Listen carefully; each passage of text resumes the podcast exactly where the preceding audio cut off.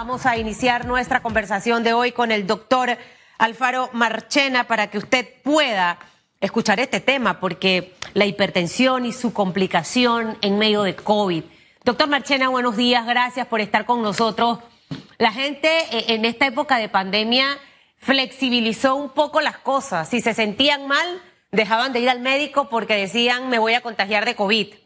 Eh, si tomaban medicamento, alguien mandó una cadena, no tomes eso porque eres propenso a, que te dé COVID y fue descuidando su enfermedad. Otros más, producto del estrés y de, y de tanta ansiedad, eh, empezaron a desarrollar ciertas, ciertas conductas en su salud que los han llevado a padecer de enfermedades cardíacas. Y creo que esto es importante hablarlo esta mañana. Y me gustaría arrancar por esas personas que son pacientes hipertensos y que por X o Y razón dejaron de tomar sus medicamentos.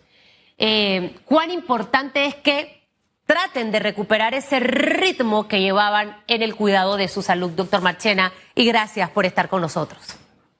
Gracias por la invitación que, me hacen esta mañana. Eh, es correcto, eh, ha, habido diversas situaciones que, que, han impedido que los pacientes tomen de forma regular sus medicamentos y algunas por temores infundados. Eh, quiero eh, mencionar que el, paciente hipertenso es un paciente claramente definido como de, mayor riesgo para complicarse en caso de tener COVID-19. Estos pacientes tienen entre dos a cuatro veces más riesgo de complicaciones, llámese hospitalización, intubación o muerte. De manera tal de que, la, eh, empezando, la mejor forma de prevenir es no suspender los medicamentos y mantenerse en contacto con su médico para darle un seguimiento apropiado a esta enfermedad. La, infodemia se apoderó de nuestras redes, la infodemia se apoderó eh, eh, no solo Instagram, Twitter o Facebook, sino que nosotros mismos compartíamos mensajes por las cadenas de WhatsApp. Pero hubo un estudio, doctor Marchena, y me gustaría que nos hablara de eso. Mi mamá es hipertensa. Eh, cuando viene a mi casa me dice, se me quedaron las pastillas. Yo, usted no sabe lo que yo tengo que hacer para ir a comprarlas las, las pastillas. Creo que una es Telenol porque también sufre del tema de la circulación de la sangre y la otra se me acaba de olvidar. Eh, y, y, es importante y es media pastilla que se debe tomar. A ella le llegaron estas cadenas de que no tomara la pastilla y demás. Yo le digo, hay estudios, hay que meterse, e investigar, ir con las fuentes apropiadas. Pero me gustaría hablar de ese estudio que se hizo y aquí tengo básicamente algo de información porque fue una muestra de dos millones de personas hipertensas en Francia, doctor. Hábleme un poco de esto para que eh, esto es lo que tiene que hacerse viral en el día de hoy. Claro que sí. Tal como lo, ha mencionado al inicio de la pandemia, se habló mucho de que algunos, algunos medicamentos para hipertensión podían incluso favorecer la replicación del virus y aumentar las complicaciones. Eh, sin embargo, esto, esto fue desmentido inicialmente por, eh, obviamente, estudios más pequeños, por la Sociedad Europea de Cardiología, el Colegio Americano de Cardiología, la Sociedad de Cardiología Canadiense, Británica, incluso la Sociedad Panameña en su momento, emitió un comunicado en relación a esto, exhortando a los pacientes a no suspender sus medicamentos. La evidencia fue creciendo entre estudios publicados pequeños, entre cientos a miles de pacientes, pero más recientemente se ha publicado un estudio eh, independiente, una cifra excepcional, usted lo ha mencionado, casi 2 millones de pacientes evaluados por hipertensión sin otros factores asociados. Y este es un estudio publicado recientemente, este, este mismo mes, en la revista Hypertension, que es la revista oficial de la Asociación Estadounidense de Cardiología. Y en ese estudio se resaltan algunos aspectos.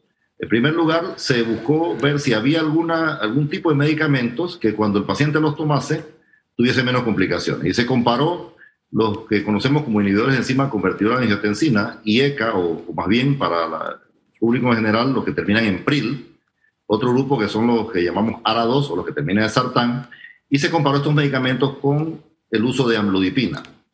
Todos estos medicamentos están en Panamá, pero principalmente llama la atención en el estudio que el principal medicamento del grupo de los PRIL que se utilizó fue perindopril, en el grupo de sartán y versartán y obviamente la amlodipina. Todos estos medicamentos están disponibles, como lo acabo de decir, en la seguridad pública y en el Ministerio de Salud y también obviamente a nivel privado.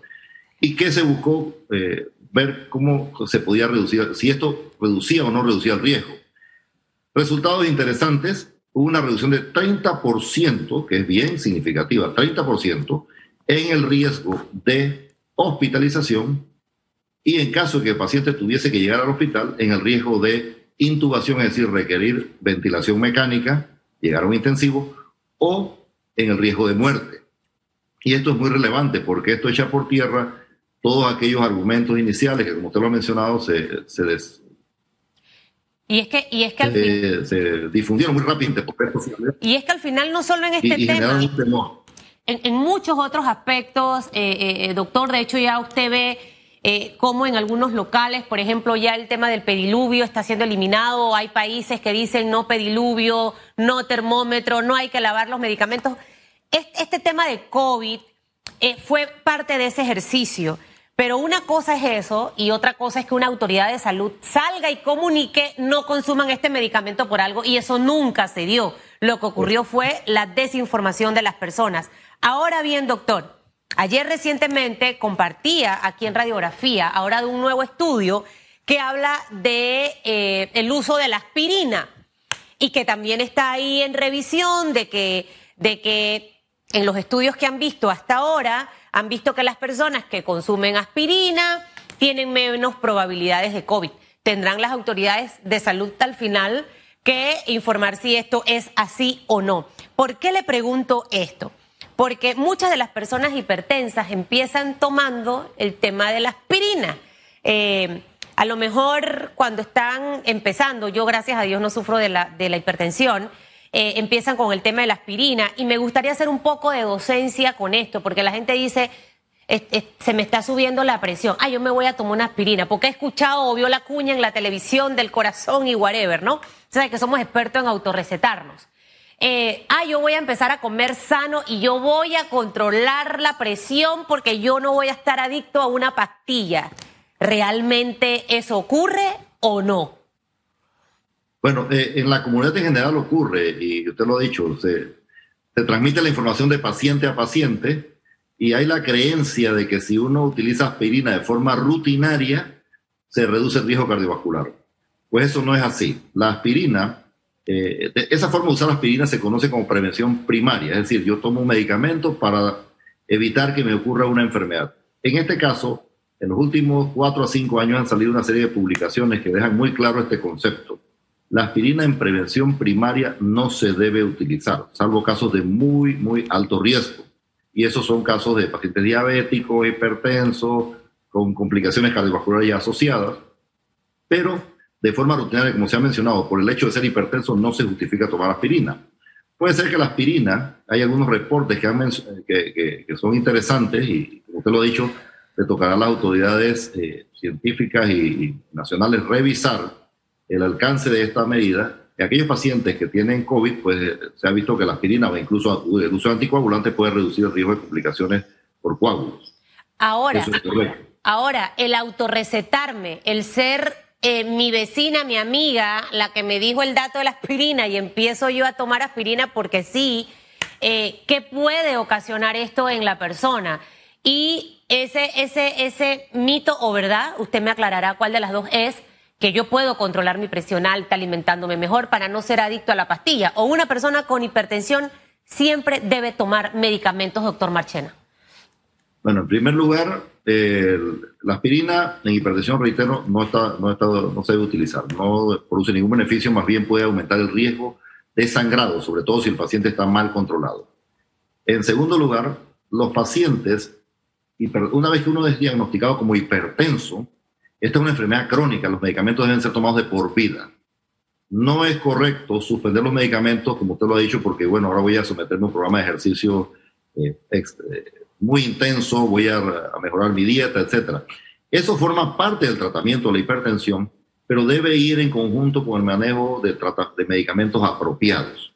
No sé, no, ah, hay, un, hay un tema aquí, el asunto de los síntomas. Cuando los pacientes no, sienten, no tienen síntomas en el 80-90% de las veces, piensan que están bien e incluso suspenden los medicamentos, se siguen sintiendo bien, pero eso no significa que estén bien controlados, el riesgo sigue allí, de manera tal de que los medicamentos hay que tomarlos siempre. Ahora, eso que usted acaba de decir es clave. Los síntomas a veces están ahí silenciosos, ¿Cuántos de nosotros no hemos conocido algún caso de una persona hipertensa?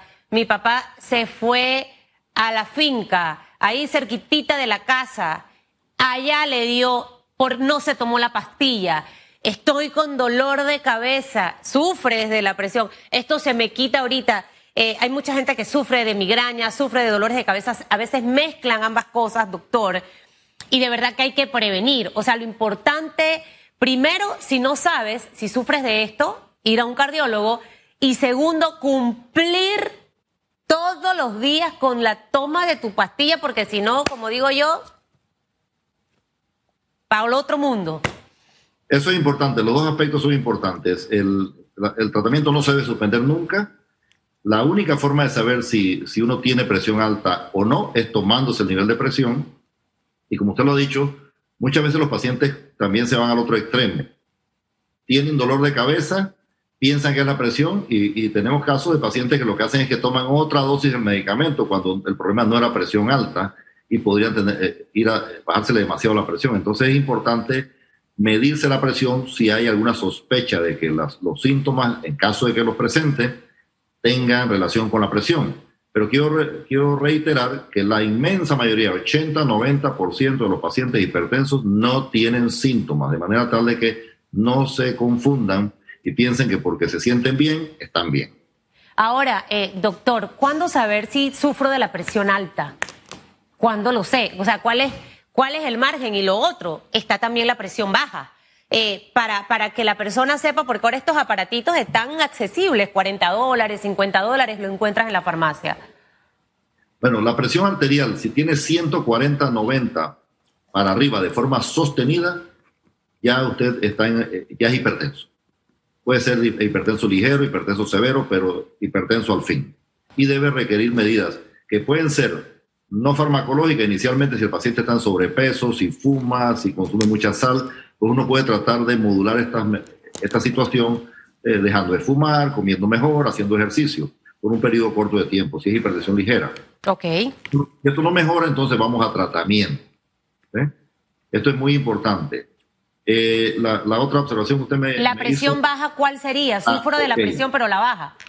Le, voy a decir, el, el tema de, de, presión baja es extremadamente raro.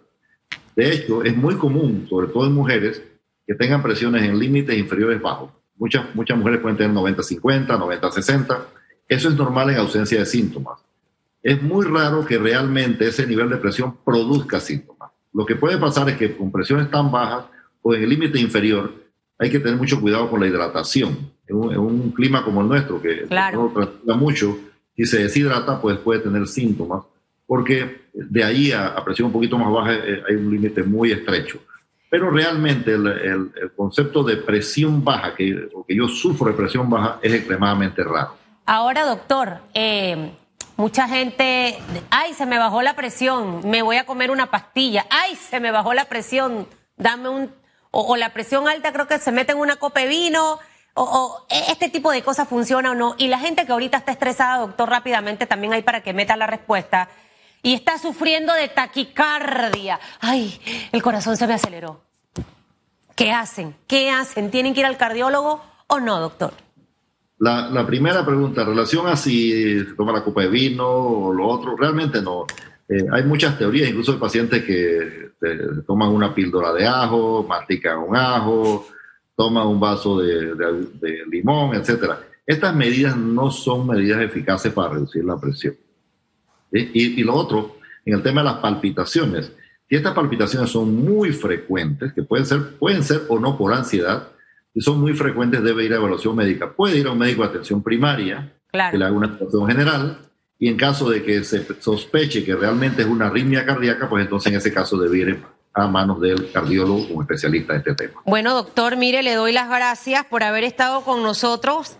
Yo lo mencioné al inicio, usted fue presidente de la Sociedad Panameña de Cardiología y es presidente actual de la Fundación Cardiológica de Panamá y también está eh, trabajando en el sector público. Gracias por esa docencia esta mañana.